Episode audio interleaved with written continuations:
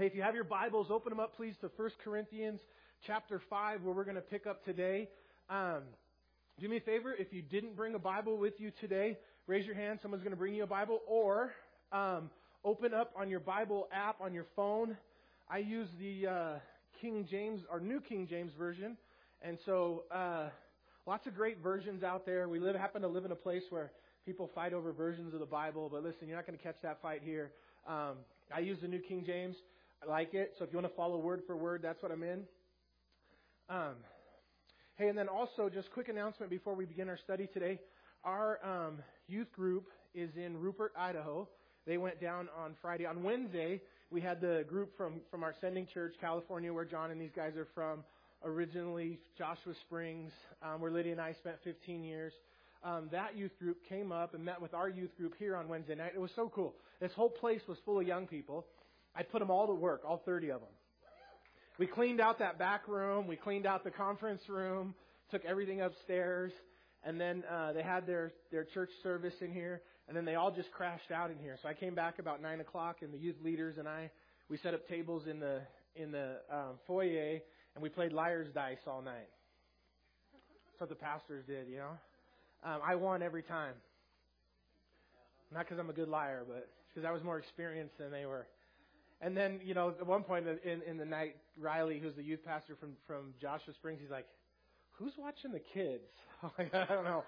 But anyways, it was cool. They, they, they turned the chairs around. They slept on the floors. They slept in the couches. And then they all left on uh, Thursday. And then our, our team met them up at Rupert yesterday. They, they had retreat. They went to the river. They're doing Bible studies. And then they're, they have a last service today. And then they'll be on their way home today. So keep our young people in prayer. They're having a great time. I think we had 10 uh, from here like 30, 35 from Yucca and 15 from Rupert, and so a group of about 60 kids.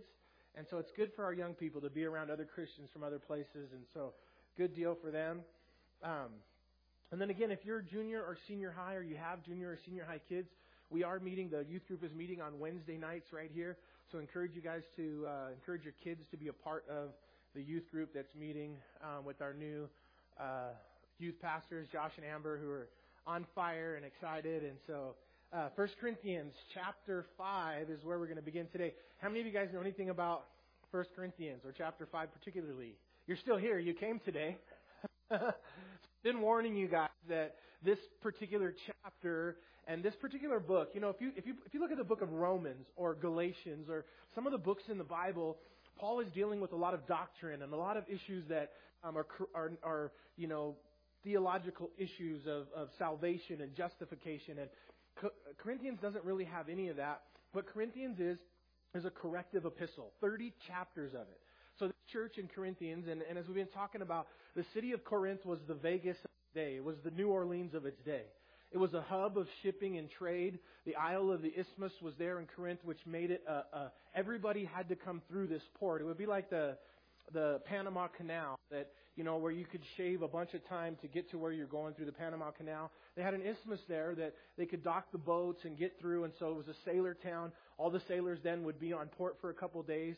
The um, uh, drew a blank on the name. One of the goddesses, Athena, the temple to Aphrodite was there, and part of the practice of temple worship was a thousand temple priestesses, um, both male and female would come down out of the temple in the evenings into Corinth for um, temple worship. Basically, it was legalized prostitution, and um, it was just very rampant in in the city of Corinth. And again, you had all of this stuff there, and so Paul goes there and he starts a church, and he spends some time with them, some, some time with them, and then he leaves Timothy there, and Timothy kind of is pastoring the church for a while, and and Paul is hearing about the things that are going on in this church, and so he writes letters back to them. And that's how we get our Bible, right? That's how the New Testament is formed is Paul went somewhere, he started a church. For the most part, I mean, we have the Gospels, we have Revelation, we have some other anomalies, but for the most part, the letters and the epistles that Paul wrote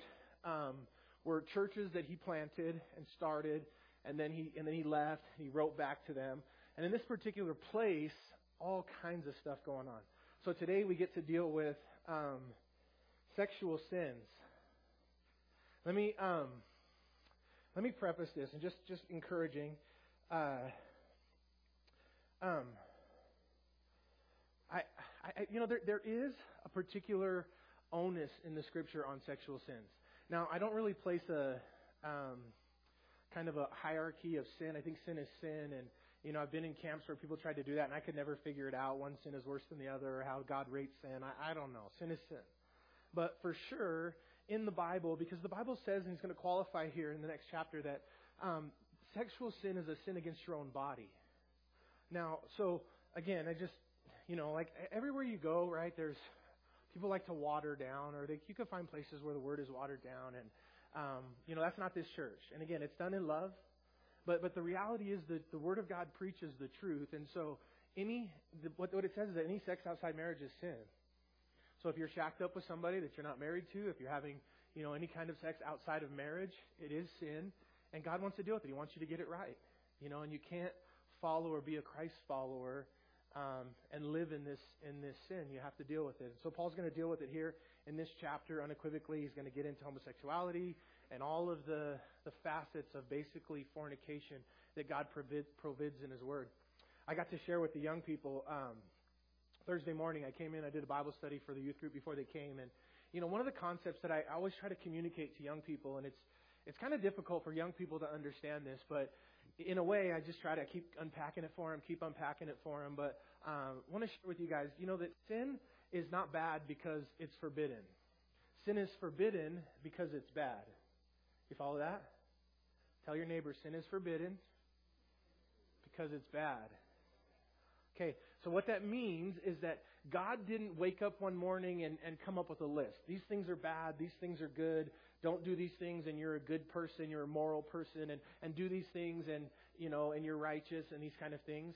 That the things that God in the Word that He forbids and the things in God's Word that He says He doesn't want you to do and that, that are bad, they're, they're because they're, they're bad for you. They're harmful for you. For example, as a parent, you know, you're, you're, I have a four year old.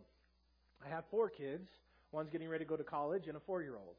But my four year old, she, you know, she would if I let her. We took went out to dinner last night, went fancy dinner. Patty and John took us out to a nice dinner in Salt Lake, and um, like halfway through the dinner, we didn't order dinner for her. We said she'd just pick off our plates, right? Because she's a bird eater still. And Lydia looks at me, she's like, "Are we gonna try to make her eat?" I said, "No, just forget it. Let's just enjoy dinner.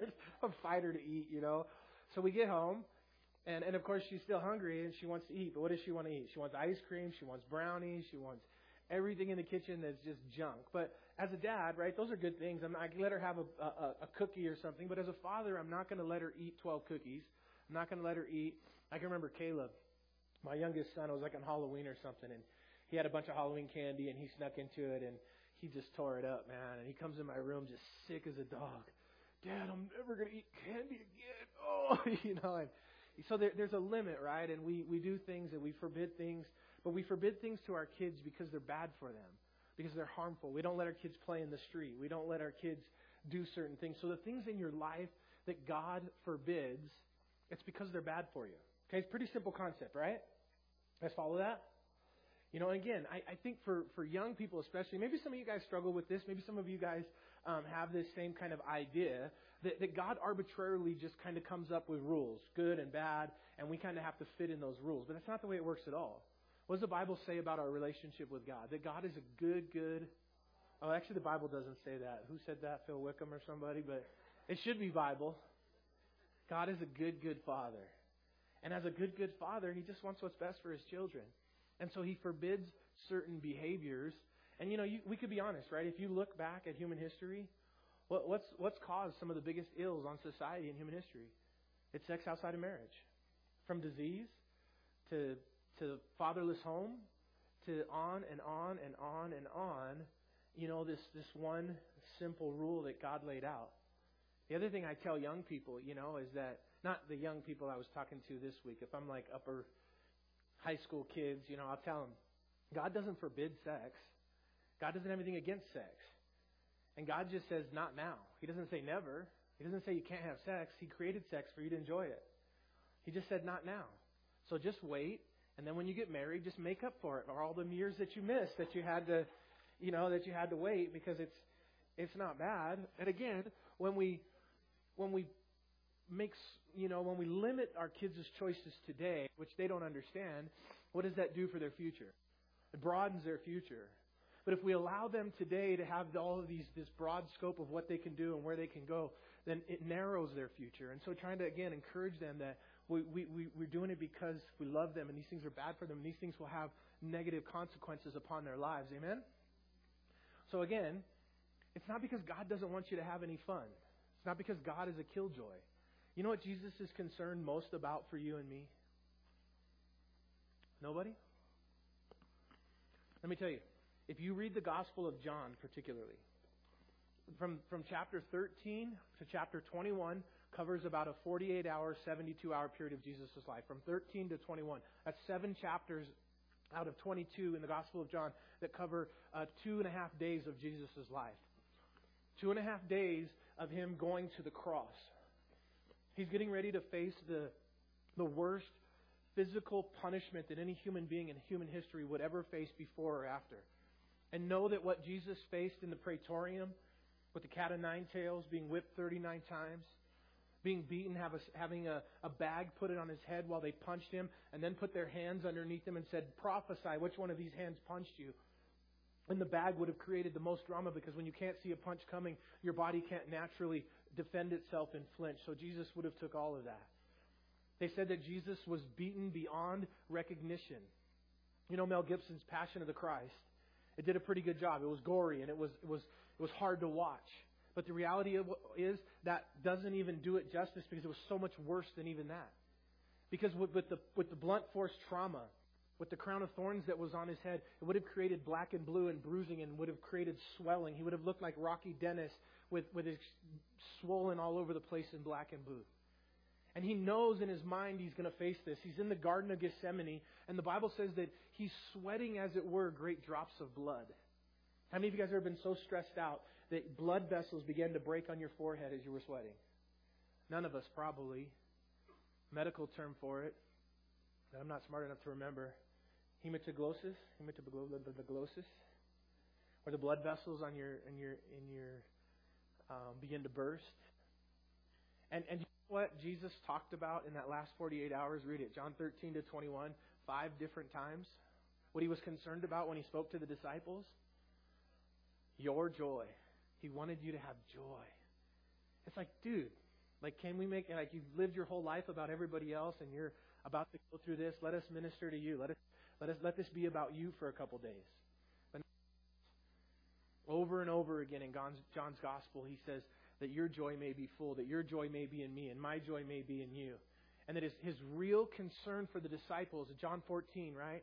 Famous scripture, he says in the beginning there, verse 1, Let not your hearts be troubled. You believe in God, believe also in me. In my Father's house are many mansions. If it were not so, I would have told you. And where I go, I go to prepare a place for you. If I come, I will bring you again to myself. And then we get the great question from Thomas We don't know where you're going, and how can we know the way? And Jesus said, I am the way, the truth, and the life, and nobody comes to the Father except through me. But that whole, that whole discussion again was Jesus' concern for what was going to happen with them when he died upon a cross. So don't ever believe that God is a, is a killjoy or that God doesn't want you to have fun or enjoy life. He wants you to enjoy life. That's why He's told you to stop doing certain things. Amen? Okay. So not now. He didn't say no. He just said not now. So cut it out and wait. And then when it's right before God, can I say hump like rabbits in church? No? Okay. And make up for it later. He doesn't say no. He says not now. And, and, and when God honors it, it's time. So, chapter 5, let's look at verse number 1. He says, um, It is actually reported that there is sexual immorality among you. See, right off the bat, we catch this topic, so I know it was a long intro to verse 1, but it is actually reported that there is sexual immorality among you, and such sexual immorality as is not even named among the Gentiles, that a man has his father's wife. And so, even in the Gentile code of, of conduct, it was for this kind of behavior was for, forbidden.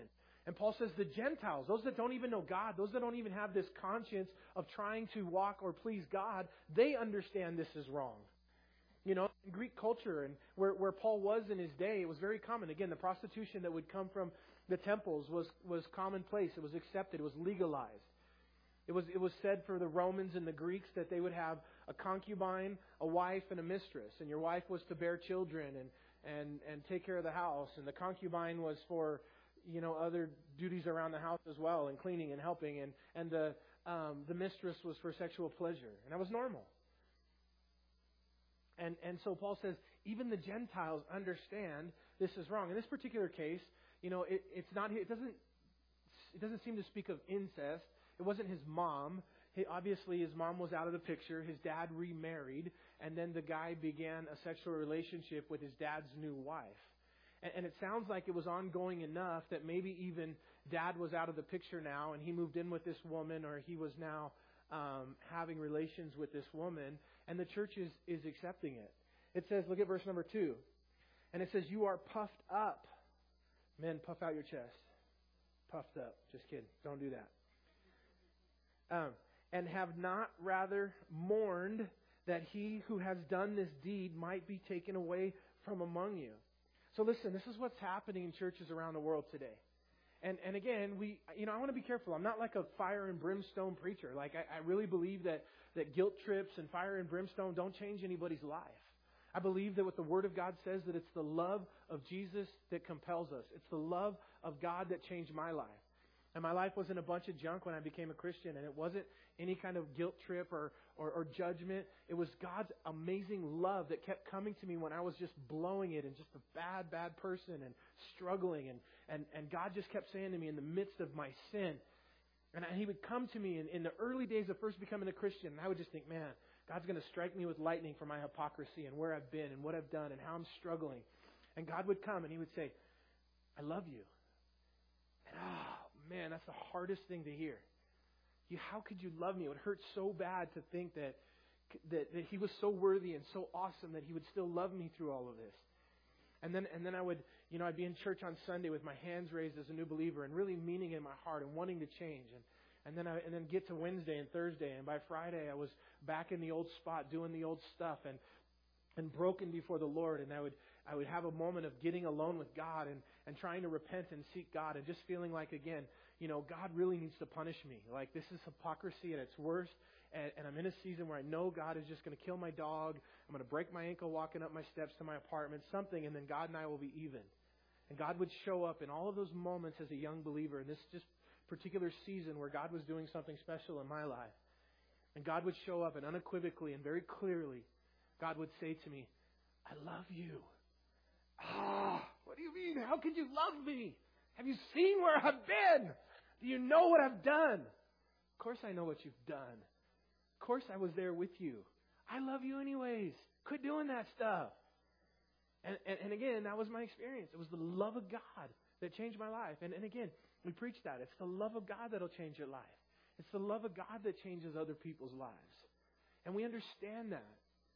But listen, where we make a mistake, and I see lots of churches do it, and I've told you guys before, I'm kind of a sermon junkie. You know, like some people's pastime is baseball and other things, and I love me some Dodgers, but um, but my pastime, my weekly habits are I, I got about 1,400 different um, apps on my phone for different pastors and teachers that I like, and I'll listen to 7, 10, 12 sermons a week, just checking people out, and apart from what I'm preparing to teach. You know, and I hear it all. You know, I checked out a new church this week that I'd never checked out, a church in, not even going to say. And just milk, just nonsense, just like afraid to really just say what the Word of God says.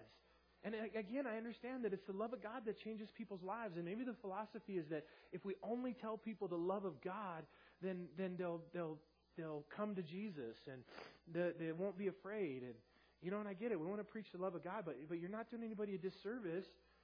And in this particular church, it says that they were puffed up, that they were arrogant about the fact that they knew what was going on with this sexual relationship with this guy and his and his father's wife, and they were like bragging about it. They were puffed up about it. Hey, we're the Grace Church. We have a guy that comes to our church. He's sleeping with his dad's wife, and we welcome him. And we, we embrace this stuff. Look, you could come here no matter what's wrong with you, no matter where you are in life, you're welcome here. And you can come. Now, listen, we want to have that attitude that everybody's welcome. And, and if you come, you, you know, the church is a hospital. We need to have broken people here. If you look around and you don't see any broken people like this guy and other people in, in, in life situations, you guys are doing a bad job. Because you're not bringing them. Like, invite them. Bring them the worst of the worst. Like, that's, that's, that's what we're here for. But again, if, if we bring them here and we tell them, hey, it's okay what you're doing, God loves you. It's not, it's not, it's not what God's Word says. It's not what's going to change lives. At some point, we have to, and it's, it's a tough road for all of us, right? As Christians, as Christ followers, we, we want to be able to love people and tactfully, lovingly tell them that a good, good father doesn't want you doing this behavior because it's, it's forbidden, because it's bad for you. And because God loves you and He wants what's best for you, you, you can't live your life that way. And the simple truth that, listen, God's not going to bless your life if you're living in unrepentant sin. Amen? So, this church, again, it says in verse 2, they were puffed up. They were bragging about their grace and about not dealing with these things. And what does Paul tell them? Paul tells them that rather you should have mourned. Now, number one, when you find a brother in sin, God says that our, our, our response should be that we're heartbroken for them. When we see somebody in these sins and, and lives broken, that we're not judging them, we're not mad at them, we're not better than them. Paul says you should have mourned. Your, your response should have been, man, this is wrong and this breaks my heart. And again, that has to be our response. And then it says, um, verse 3 For I indeed, as absent in body but present in the Spirit, have already judged as though I were present with him who has done this deed. So Paul's just saying, look, I need, I'm not even there. And, and i have already made judgment that this is wrong. You guys should have been able to make this simple judgment and dealt with this. And then he says in verse 4 in the, in the name of our Lord Jesus Christ, when you are gathered together along with my spirit, with the power of the Lord Jesus Christ. So in verse 4, Paul says what he's about to do in verse 5 requires the Holy Spirit, and it requires God's um, people and, and really some prayer and not just a light decision.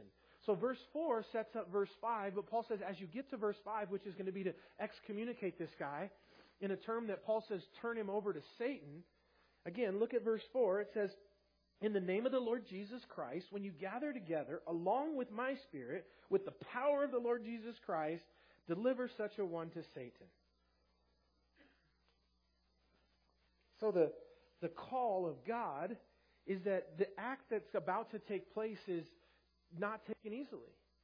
And that, that to deliver such a one to Satan. In 1 Timothy, Paul is dealing with two guys, Hymenaeus and Alexander, and we see that same language. Paul says, I turned them over to Satan. Now, again, that sometimes, right, for, for maybe there's some of you, and I think I maybe probably had this reaction at one point, that, man, that's harsh.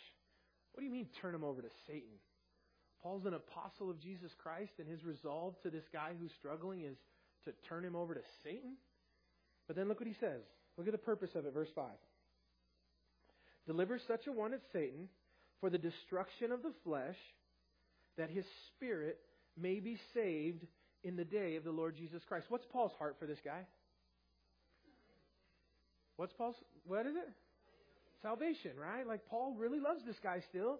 But he says, look, we can't continue to let him be in our midst and tell him what he's doing is okay and not wrong. And, and because, now, let, let me tell you this. The, there's many of us in this room who are guilty of a lot of the sins that we're going to see in this chapter. But we're different than this guy. Because Paul's going to say, as were such some of you. And the difference is we've repented of those sins. We don't practice those sins on a daily basis. We don't boast in those sins. We've been broken over those sins. But for this particular guy in his situation, he, he never repented. He never said, Oh, yeah, you're right. Like, this is wrong, and I want to be right before God. You know, when somebody comes with that heart, two people can commit the same exact egregious mistake or sin. And one of them is broken like King David, and the other one is chest out and defending his action. You deal with both of those people very differently. Same sin, but different reaction from the person. In this particular guy, he was unrepentant. And so Paul says, We're going to gather together in the Holy Spirit with the power of the Lord Jesus, and we're going to pray. And I'm sure they went to this guy and gave him opportunity to get right, and he chose not to get right, that he wanted to stay in this relationship. And then Paul says, Okay, with this particular person, we're going to turn him over to Satan for the destruction of the flesh. And what does that mean? That means we're going to remove him from the body that, that is together with the, you know, shielding, where the protection is. You know, every one of us, right? Like the, like again, like the 300 example I used last week. You know, I guess I have a fascination with Leonidas and those guys, but they, they have their shields together where it's one wall and it's every man has to protect the guy next to him. And, you know, the church is that way. We're a shield. Paul told us um, in chapter 2 of this, this book that we're, as the church, that we're the temple of the Holy Spirit. And that there's, there's the body that we protect that. And that, um, so you remove the guy from the church, and without that protection, he's, he's, he is turned over to Satan, and Satan's going to begin to buffet him, and Satan is going to begin to, to do things in his life that is going to make him uncomfortable and hopefully do what? Force him back to God. Make him repent and want to come home and get it right. But Paul's ultimate heart for this individual, for you, for me, is salvation and to get right. And sometimes, and it happens very rarely, you know, very rarely. I don't. I'm trying to think if I have. I, in this church in seven years. I know at Joshua Springs there was a couple times, you know, that I, that I had to deal with it. I happened to be on the pastoral staff and committee that would have to deal with these things when we did have to pull somebody aside and tell them, you know, we called it the left hand of fellowship. We had to go. We're in a board meeting and we prayed over these things, it was like they raised their left hand and that's not good. Like, um, but anyways, like you know, we don't take it lightly. You know, I don't think we've ever had anybody who was like a member here that I had to excommunicate or ask not to come back. I think we've had plenty. I've had several people who showed up and just showed up to, to cause trouble, and, and we discerned that pretty quickly and asked them not to come back. Told them there was a great church down the street. Just go there. Um, enjoy life. But, um, you know, and it's different too. In, in Paul's day, the church in Corinth was, you know, like today, it, it doesn't work as effectively because if we tell somebody, hey, like, you know, you need to go and, and get this right. You're welcome to come back if you want to repent. Um, but now they just go down to a street down the church. They go to another church down the street and get involved there. You know, I've heard pastors say that if we excommunicate somebody or we're dealing with something in this vein and we we know where they've gone, we'll call the pastor and just tell him, hey, this is what we dealt with in the situation, and maybe the guy was a predator and he just came to try to pick up girls and was, you know, or something. We had to ask him to leave or for whatever reason. Maybe you had a business venture that happens from time to time. You get people that have some Ponzi scheme or something going on, and they think you folks are, you know, easy prey, so they show up and use Christianese and then start presenting their their business plan to folks in church. And you know, we've had that happen, and you know, then when we find it out and figure it out, we have to tell them, we have to give them the left hand of fellowship. All right, so then he says, he goes on and he says, um, hey, real quick, turn with me if you will to Psalm 51. Um, we, we talked about it already, but I want you to see something here. Again, with this particular um, individual, he was unrepentant. And that's the difference, right? In Psalm 51, it says in the beginning here, it says, To the chief musician, a psalm of David, when Nathan the prophet went to him after he had gone into Bathsheba. How many of you guys know that story? Raise your left hand. Just kidding. Um, so the story is, if you're not familiar with it, most of us have been in church, they're familiar with it. Um, David, he he was at a time where there was peace and his, his, his men were all out fighting. And there was a season of war in Israel. I always think that's so crazy. It seems like when the things spark up and you have to go to war, you just got to go when it happens. But not in David's day. It says there was a in, in, in those days, I guess maybe in the deep winter and other times, like everybody agreed, like we won't fight during those times. In the spring, when it's nice and the weather's good, that's when we fight. It was a season of of uh, springtime or fighting time, and David's men were out, and David's on his roof, and I've stood there. It's pretty cool. When we go to Israel, you can stand in the place where David stood, and you're overlooking the Kidron Valley, and you can. It makes sense. It just it brings the story to life to see where what David would have saw and how clearly you could have saw um, Bathsheba if her house was 100, 300, 600 yards away um, along the hill where she would have lived. And so David is there, and Bathsheba is on her roof, and she's bathing. Who's at fault? I don't know.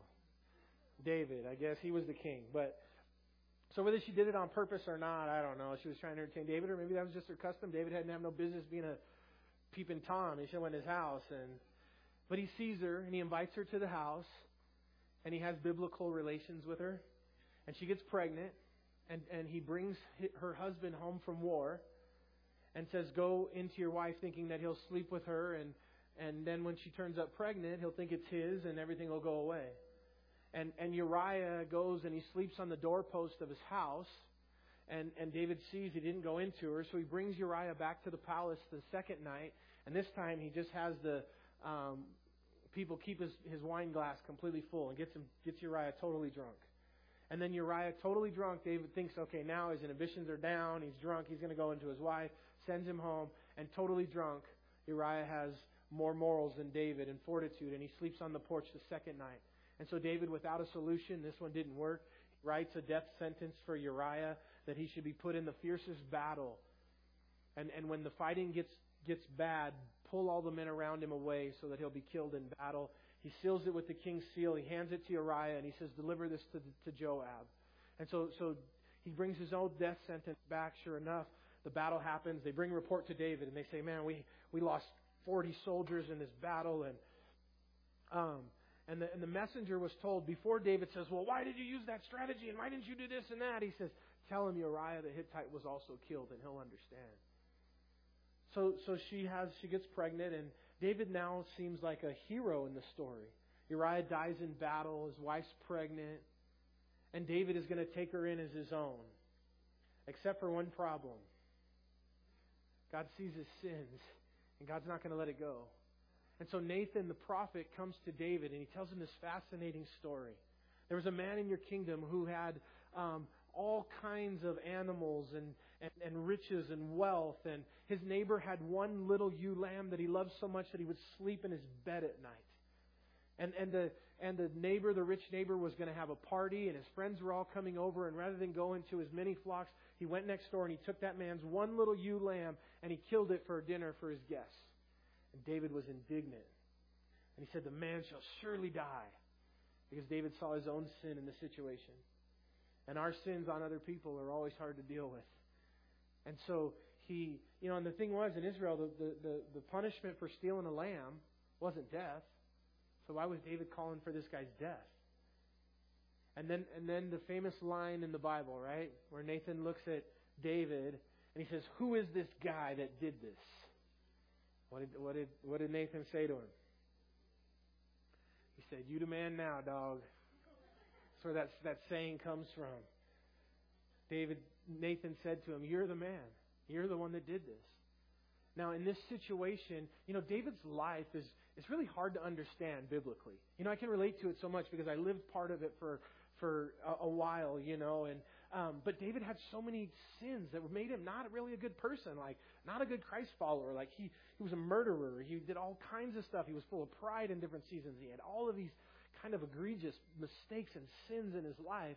And yet God says of him that he's a man after my own heart. When, when, when, when David died and Solomon took over, Solomon was, was struggling in obedience to God, and God comes to Solomon, and this is what he says You have not wholly followed me as your father David did. And I'm like, Did God get amnesia? Is he talking about the same David that I just read about? I'm pretty sure he was down in Ziklag killing women and children in a season of his life. But the, the, the, fascinating thing about King David and the story that his life tells is that God is interested in your heart. And no excuse for sin. Because the, the principle that we learn through David's life is even though God supernaturally and miraculously would forgive David of his sin, there were still consequences. You go out and you, you, you get a 502, you're drunk driving, driving under the influence, something happens, you hit a car along the way. God will forgive you for that sin. But you're still going to Yale. Or jail, I mean. Yale is that college. You don't get to go to college when you get a DUI. You're still going to pay the fines. You're still going to have the consequences of that sin. Does that mean that God didn't forgive you? No, God will absolutely forgive you. If, like David, you repent. And so let's let's look. Psalm 51. The reason why we're there is because um, you see the little heading there. It says this was David's reaction when Nathan said to him, "You're the man now, dog. You are this guy." Look at what David says. David looked to God. He spoke to God and he said, "Have mercy upon me, O God, according to your loving kindness, according to the multitude of your tender mercies. Blot out my transgressions. Wash me thoroughly from my iniquity, and cleanse me from my sin." For I acknowledge my transgressions, and my sin is always before me. Against you and only you have I sinned, and done this evil in your sight. What do you mean against God and only God have you sinned? You killed Uriah. Other men that were around him in that battle died as a result of your decision. But yet, in the big picture, it's against God that we've sinned. And it's, it's with God that we ultimately have to get it right. And so, so he says, verse 5 says, Behold, I was brought forth in iniquity, and in sin my mother conceived me. Behold, you desire truth and inward parts, and the hidden part of you will make me know wisdom. Purge me with hyssop, and I shall be clean. Wash me, and I shall be whiter than snow. Make me hear joy and gladness, that the bones you have broken may rejoice. Hide your face from my sins and blot out my iniquities. And then two of my favorite scriptures in all the Bible, 10 and 11. Create in me a clean heart, O God, and renew a steadfast spirit within me. Do not cast me away from your presence, and do not take your Holy Spirit from me. You know, I don't, I don't know that God necessarily takes His Holy Spirit away from us. Um, I, I, I don't think it's a matter of removal in your life. Not to say it can't happen, you know, because I don't believe you can lose your salvation, but I do believe you can leave your salvation of a choice that you make. But, but what happens is when God's when you feel like God's Holy Spirit has been taken from you, it just means relationally that you're not close to God to hear His voice. That you've allowed sin and things in your life that are clouding, they're, they're putting um, stops and blocks between you and this relationship with God. And, and repenting as David did, what that does is that clears the air, it clears the clouds and the junk and the muck that, that stops you from hearing and knowing the presence and the voice of God in your life. And, and so the heart of repentance in King David is that he, he really cornered the market, and God honors David's heart, and because David wasn't fake. You can say a lot of things about David, and I've said a lot of things about David, but I'll tell you one of the things about David. He was absolutely sincere and broken before God, that he broke God's heart and he sinned. And when he sinned, he, he was broken and repented. And, and what happened every time in David's life? Not only did God forgive him, but God forgot. To the point where he could say, That's a, that's a man after my own heart. That, that, that's, that's a guy who walked holy with the Lord. That's a guy who followed me and, and followed all of my commandments. Because he chose to forget David's sins. Amen? All right, so um, so that's an example again of repentant and unrepentant. We're going to touch that in the end here. We got a few more minutes and we'll be wrapping up. I was going to do two chapters today. I was so proud of myself. Last week we got done like 10 minutes early, 5 minutes early. First time, like, probably in my life, but uh, I was like, I'm going to do it two weeks in a row. I'm going to do two chapters today and finish early. Didn't happen. All right. Um, where are we at? Verse 5, 6, 6. Your thing is not good. Okay, you already told them that. Know that a little leaven leavens the whole lump. What is leaven in the Bible? Leaven is a type of what? Okay, leaven is a type of it's not yeast. I mean, it is yeast. That's what it is. But in the Bible, it's a type of. No, you said it the first time. It's a type of sin. Everybody say sin. Sin. One more time, sin. I thought that would be really clear. It wasn't as clear as I thought it would be. Leaven in the Bible is a type of sin. When we take communion on Sunday mornings, what kind of bread do we use? Unleavened. Why do we use unleavened bread in Passover? Why do Jews to this day um, use unleavened bread in Passover? I don't know if you guys are familiar, but for, for a Jew anywhere in the world today that celebrates Passover, and all of them do, um, I shouldn't say all of them, but you know, most of them do. Um, it's it's really really actually super fascinating and fun to be a part of a real Passover celebration with with Jewish family or have somebody recreate that. But one of the things they do annually that God prescribed was that before Passover you had to purge the house of all leaven because leaven is a type of sin in the Bible. And when, when we take and when Jesus took the bread with the disciples, it would have been unleavened bread because leaven is a type of sin, and the bread represents what? In, in communion. It represents the body of Jesus, and, and, and Jesus was without sin or leaven, and so that's why we use unleavened bread. Um, never mind. I won't. I won't do it. I won't talk about people who use white bread when they take communion with leaven in it. I'll leave it alone. But it does bother me. So, so it's without leaven, and the Jews will have part of the festival, and they hide a little bit of leaven in the house somewhere, and then it's like Easter. It's kind of like their Easter egg hunt for the kids, you know, like the kids all got to go through the house and try to find it, and and and the ultimate part of the ceremony is that you purge the entire house of leaven. And so Paul here is saying um, because leaven is also yeast and a very a little bit of yeast, you know, like there was one company, a bread company, and the original batch started like in 1939, and in 1970 it was still a piece of that original batch that had just been carried from loaf to loaf to loaf of the yeast. that will, will rise. And Paul says a little bit of leaven leavens the whole lump. And so you, you can't, the idea is that you can't, you can't regulate sin in your life. You can't compartmentalize sin in your life. You can't say, "Well, I just, you know, a little bit of little bit of sin here and a little bit of sin here, and I'll, you know, I just I won't deal with it, but I won't let it grow." And and and, and the, the Word of God says you just can't do that. Jesus said, kind of used radical terms. He said, you know, if your eye causes you to sin, pluck it out. If your hand causes, cut it off. You know, but these were radical terms to illustrate that you can't regulate sin in your life. You have to eradicate it. You have to cut it out. It's a cancer. It'll grow. That's the idea of leaven and, and sin in our lives is that it's a cancer that will grow and continue to grow. And so Paul says, Don't you know that a little sin, a little leaven, a little yeast will leaven the whole lump? Therefore, purge out the old leaven that you may be a new lump. Maybe that'd be a good name for a church. I know a bunch of churches New Life, Fresh Life, New Harvest. How about New Lump? You'll be a new lump since it, it's biblical, it's, it's, it's definitely got a good, good premise behind it. Since you truly are unleavened, for indeed Christ, our Passover, was sacrificed for us. So again, he ties it together that, that there's no leaven in, in Christ, there's no sin in him, that we need to deal with the sin, and the dangers of letting this guy's sin go unrepentant in our church will leaven the whole lump. You know, what's going to happen, right? Again, in, in Corinthians church, if we just unpack what Paul's saying here, um, the guy comes in, you know, everybody's celebrating it. Hey, we're the Grace Church. What do you think the other people in church are going to start to do? They're gonna they're gonna live in sinful lives and say, oh, it's okay in our church, you know, and whatever whatever we we allow and and, and those kinds of things, it's, gonna, it's definitely going to spread and grow, and other people are going to want to do the same thing. And then he says, therefore, in verse number eight, let us keep the feast not with old leaven, nor with the leaven of malice and wickedness, but with the unleavened bread of sincerity and truth. Okay, so again, just a simple call. Malachi last week I shared with you guys um, what is required of the Lord. Um, that you do justly, love mercy, and walk humbly with your God.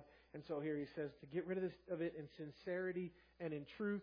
And then in verse 9 he says, I wrote to you in my epistle not to keep company with sexually immoral people. What epistle did he write to the Corinthians with? He says, I wrote to you in my epistle. A lot of people believe that Paul would have written, written an earlier letter to the Corinthians that had some instruction in it that for whatever reason wasn't canonized. That's probably true. We get 1st and 2nd Corinthians, which probably are 2nd and 3rd Corinthians, and that first letter that Paul writes here in verse number 9, um, we don't have it. So we don't have it on purpose. It's not, we're not supposed to have it. The Holy Spirit didn't make a mistake. It just wasn't included in the word.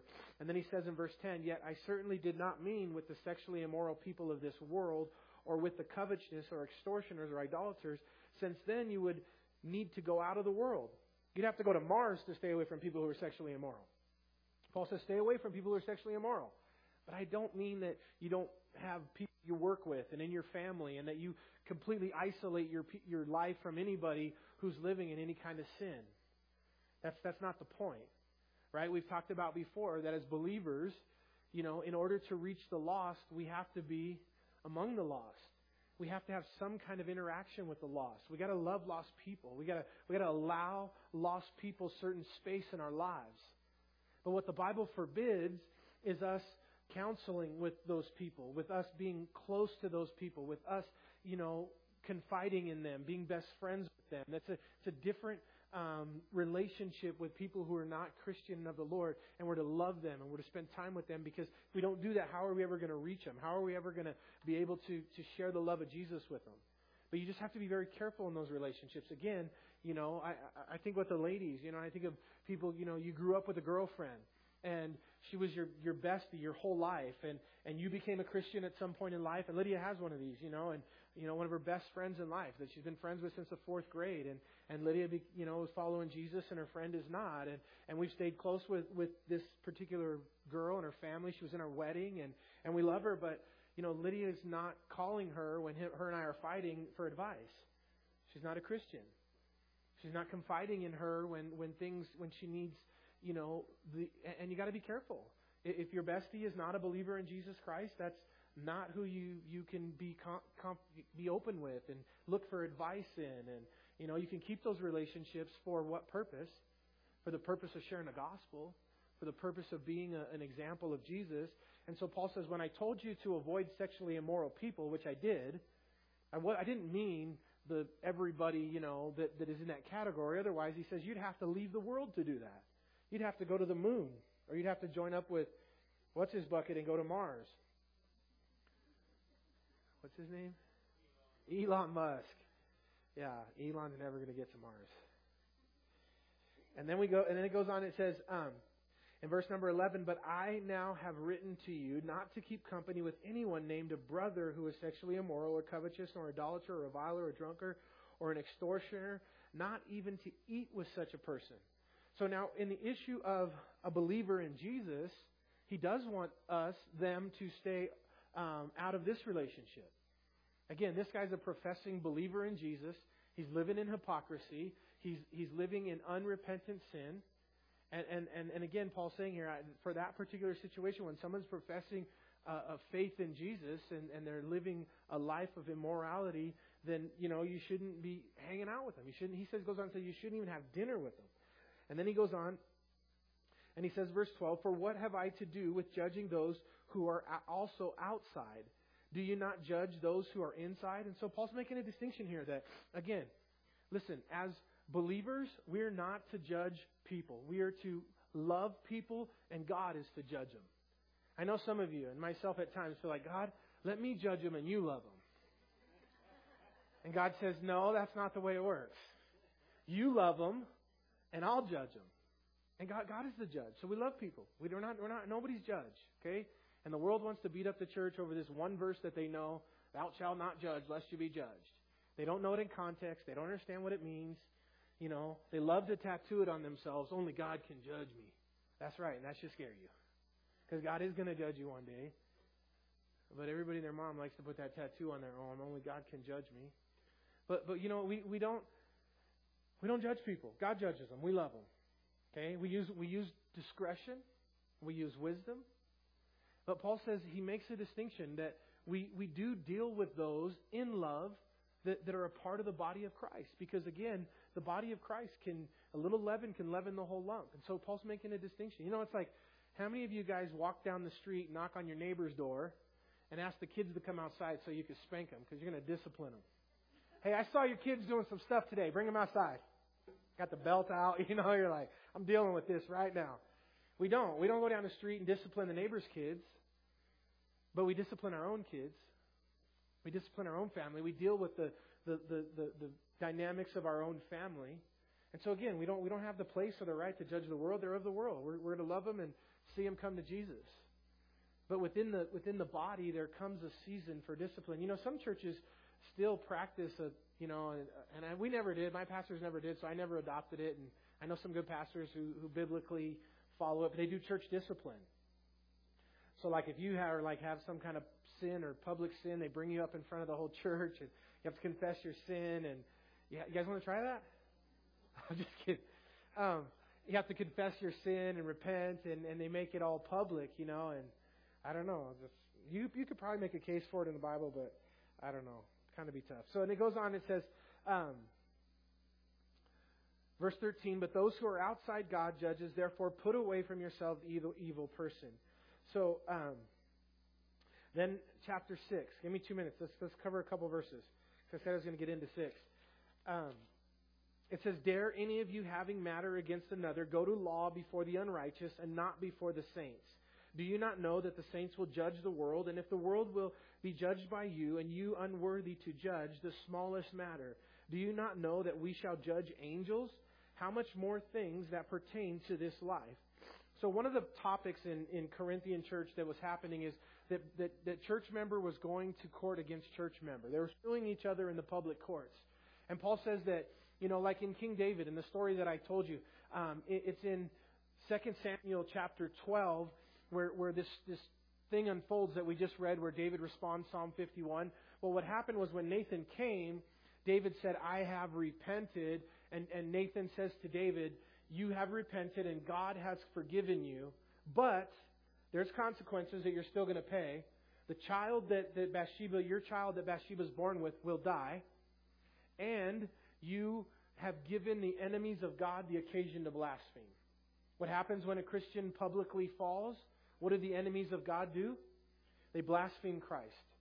And so, so our sins have consequences, and they, they, they, they, they can give the enemies of God the occasion to blaspheme. So Paul is saying, why are we taking and airing dirty laundry in the church and we're going to court? Now, in Corinthians, again, they were all about Judge Judy, and everything was this public display, and in the court cases, it was like, you know, it was on TV, and it was like, they, they said they would have 150 jurors in a juror to decide one case because so many people were into it, and it was like the social thing to do in courts and public courts. And so Paul says, you know, you're not as Christians. Listen, look across the aisle. You can't sue these people. That's not God doesn't want Christians suing Christians. I had somebody who was familiar with this verse ask me recently, as, as a Christian, am I not allowed to sue? And and their particular case, as we walked through it, was a custody case, and it, it was suing the state. And um, and I said, no, that the Bible doesn't prohibit that, or, provi- or pro, the the Bible doesn't prohibit that.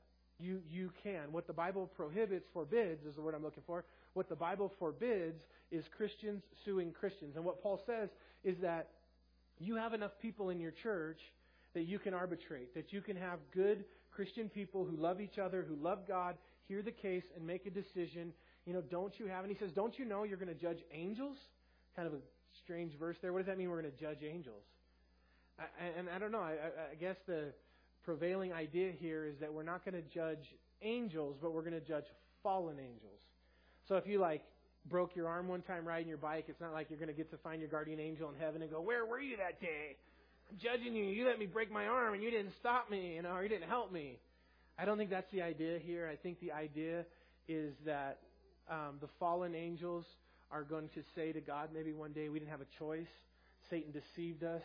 Satan did this and Satan did that and, and that's why we did what we did. You know, you should have mercy on us, and we'll be able to say to the fallen angels that Satan did the same exact thing to us, and we still believed. And we believed in a God that we never saw, and you saw him and still didn't follow him. You, you were in his very presence and, and still rebelled and fell. And we love and serve a God that we've never seen. And, and so um, we'll judge these angels. And so, again, Paul's making this case. Um, about Christians suing Christians. It is forbidden in the Bible. And then he says um, in verse 4 if you. 3. Do you not know we shall judge angels? How much more things that pertain to this life? If then you have judgments concerning things pertaining to this life, do you appoint those who are at least esteemed by the church to judge? No, you don't do that. I say this to your shame.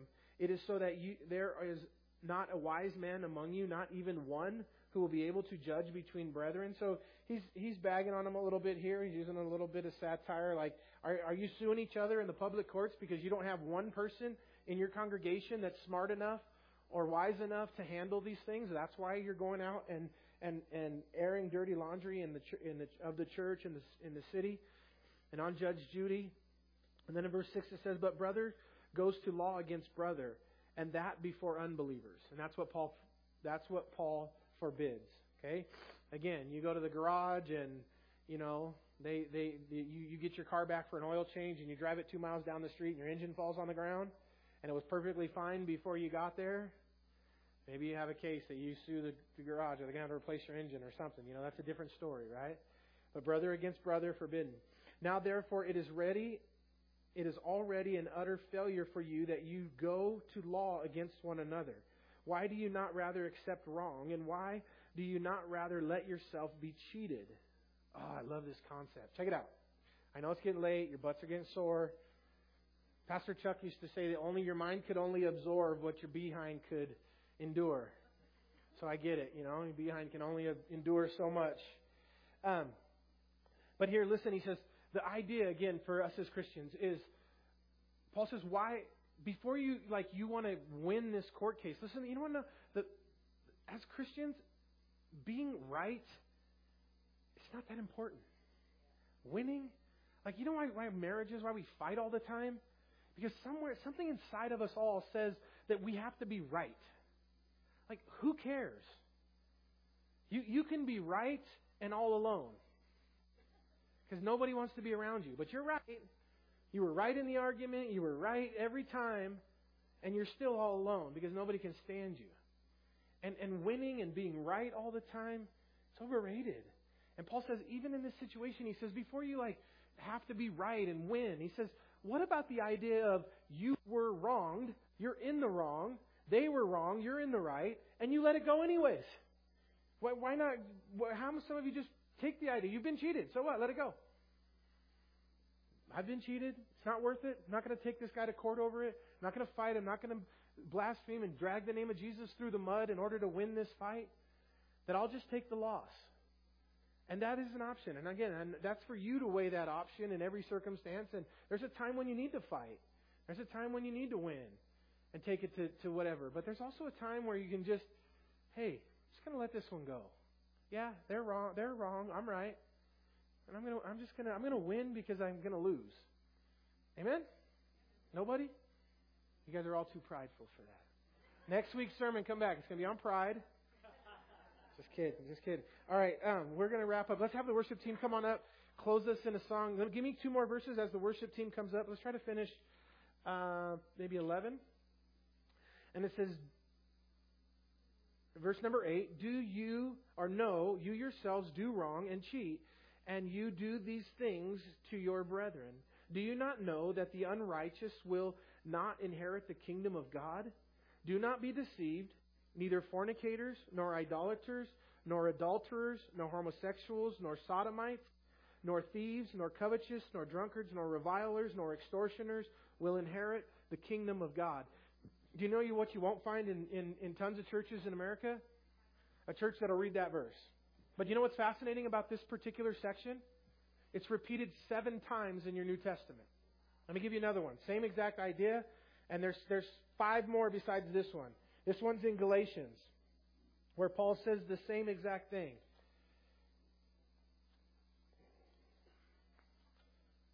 Five nineteen, Galatians five nineteen. Now the works of the flesh are evident, which are adultery, fornication, uncleanliness, lewdness, idolatry, sorcery, hatred, contentions, jealousness, jealousies, outbursts of wrath, selfish ambitions, dissensions, heresies, evils, murders, drunkenness, revilers, and the like, which I told you beforehand, just as I also tell you in the past, that those who practice, and again, the, the idea is practicing such things will not inherit the kingdom of God. One I read in Corinthians, one I read in Galatians. Go find the other five today because it's five more times repeated in the New Testament. With this term, will not inherit the kingdom of God. So if you're practicing unrepentant, a, a sin that's in this list, will you inherit the kingdom of God? I gotta, we gotta, we gotta tell that people. We gotta tell the truth. In love, say, hey, get right with God. King David was a guy that, that had lots of sins, and God, he repented, and God forgave him. You have sin that God's got to deal with, but the Bible says seven times that if you practice, now the idea is practicing. I'm guilty of 90% of these sins in my life, and I'm going to heaven. But the difference is that I don't continually practice these sins on a daily basis. They were in my past, and at some point, God got a hold of my heart, and I repented, and God forgave me, and now I'm going to heaven. But when the Bible says in these words, like I don't know how you want to interpret this, or how you just have to avoid it if you if you don't want to be controversial or deal with these topics. But and it says you will not inherit the kingdom of God. What does that mean? Now I could say this in Chinese, so I don't offend you, but I'm going to say it in English. It means you're going to hell.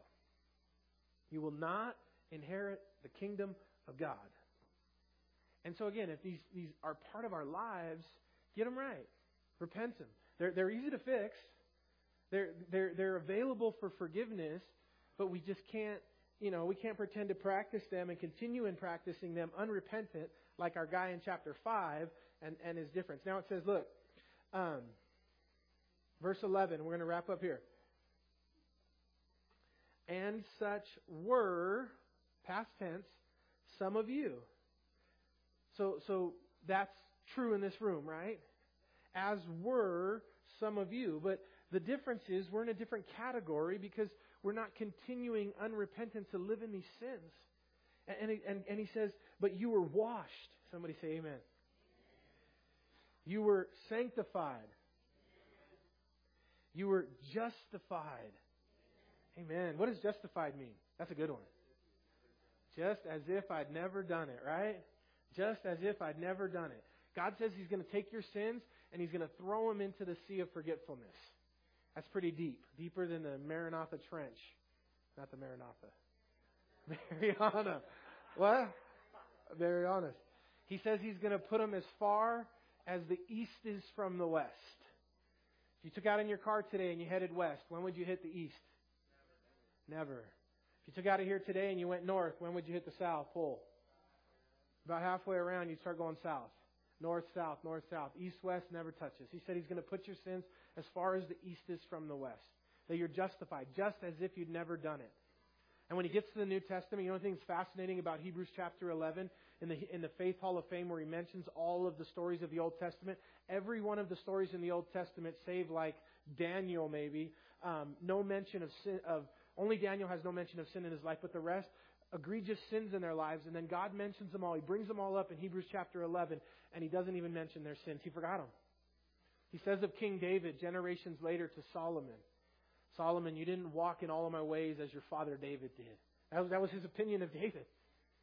Because he had thrown his sins into the sea of forgetfulness, as were some of you, justified in the name of the Lord Jesus and by the Spirit of our God. And so again, it's in the name of the Lord Jesus. So let's stand together.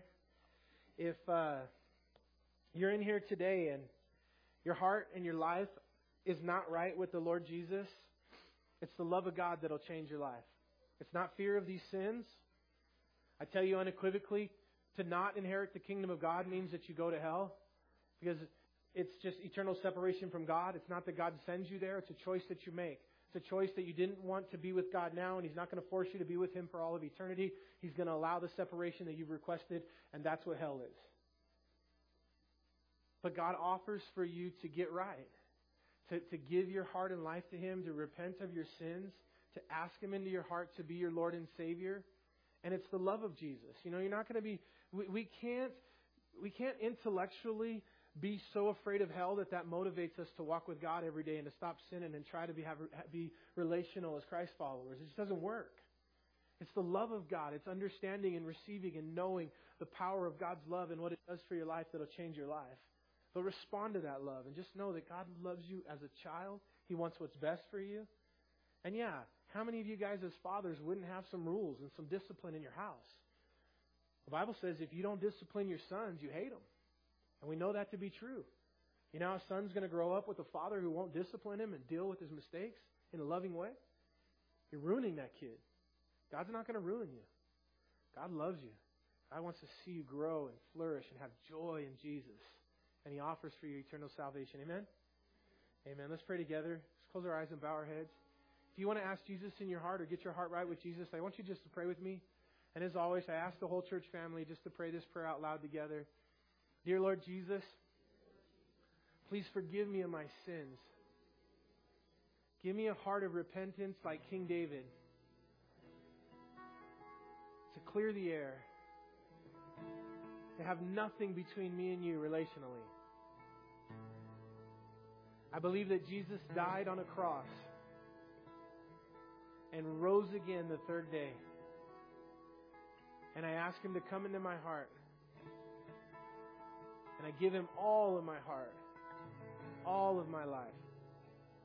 I ask you, God, to fill me with your Holy Spirit. In Jesus' name. And everyone said, Amen. God bless you guys. We love you guys. Hey, we got one song. Let's worship the Lord together. If God did something in your life during this song, then, I mean, during this, this message today, we just want you to take these last three minutes and, and praise God, worship the Lord through the music. We have um, leaders and pastors that are up front to pray for you. If anybody would like individual prayer during this time, we invite you guys to come up and uh, receive prayer. And uh, God bless you guys. We love you guys. We'll see you. And I'll be out in the lobby as you're leaving if you got any questions or want to highlight any of my heresies, and there's a complaint department located in Ogden. I'll give you directions to it. Love you guys. We'll see you guys. Have a great week.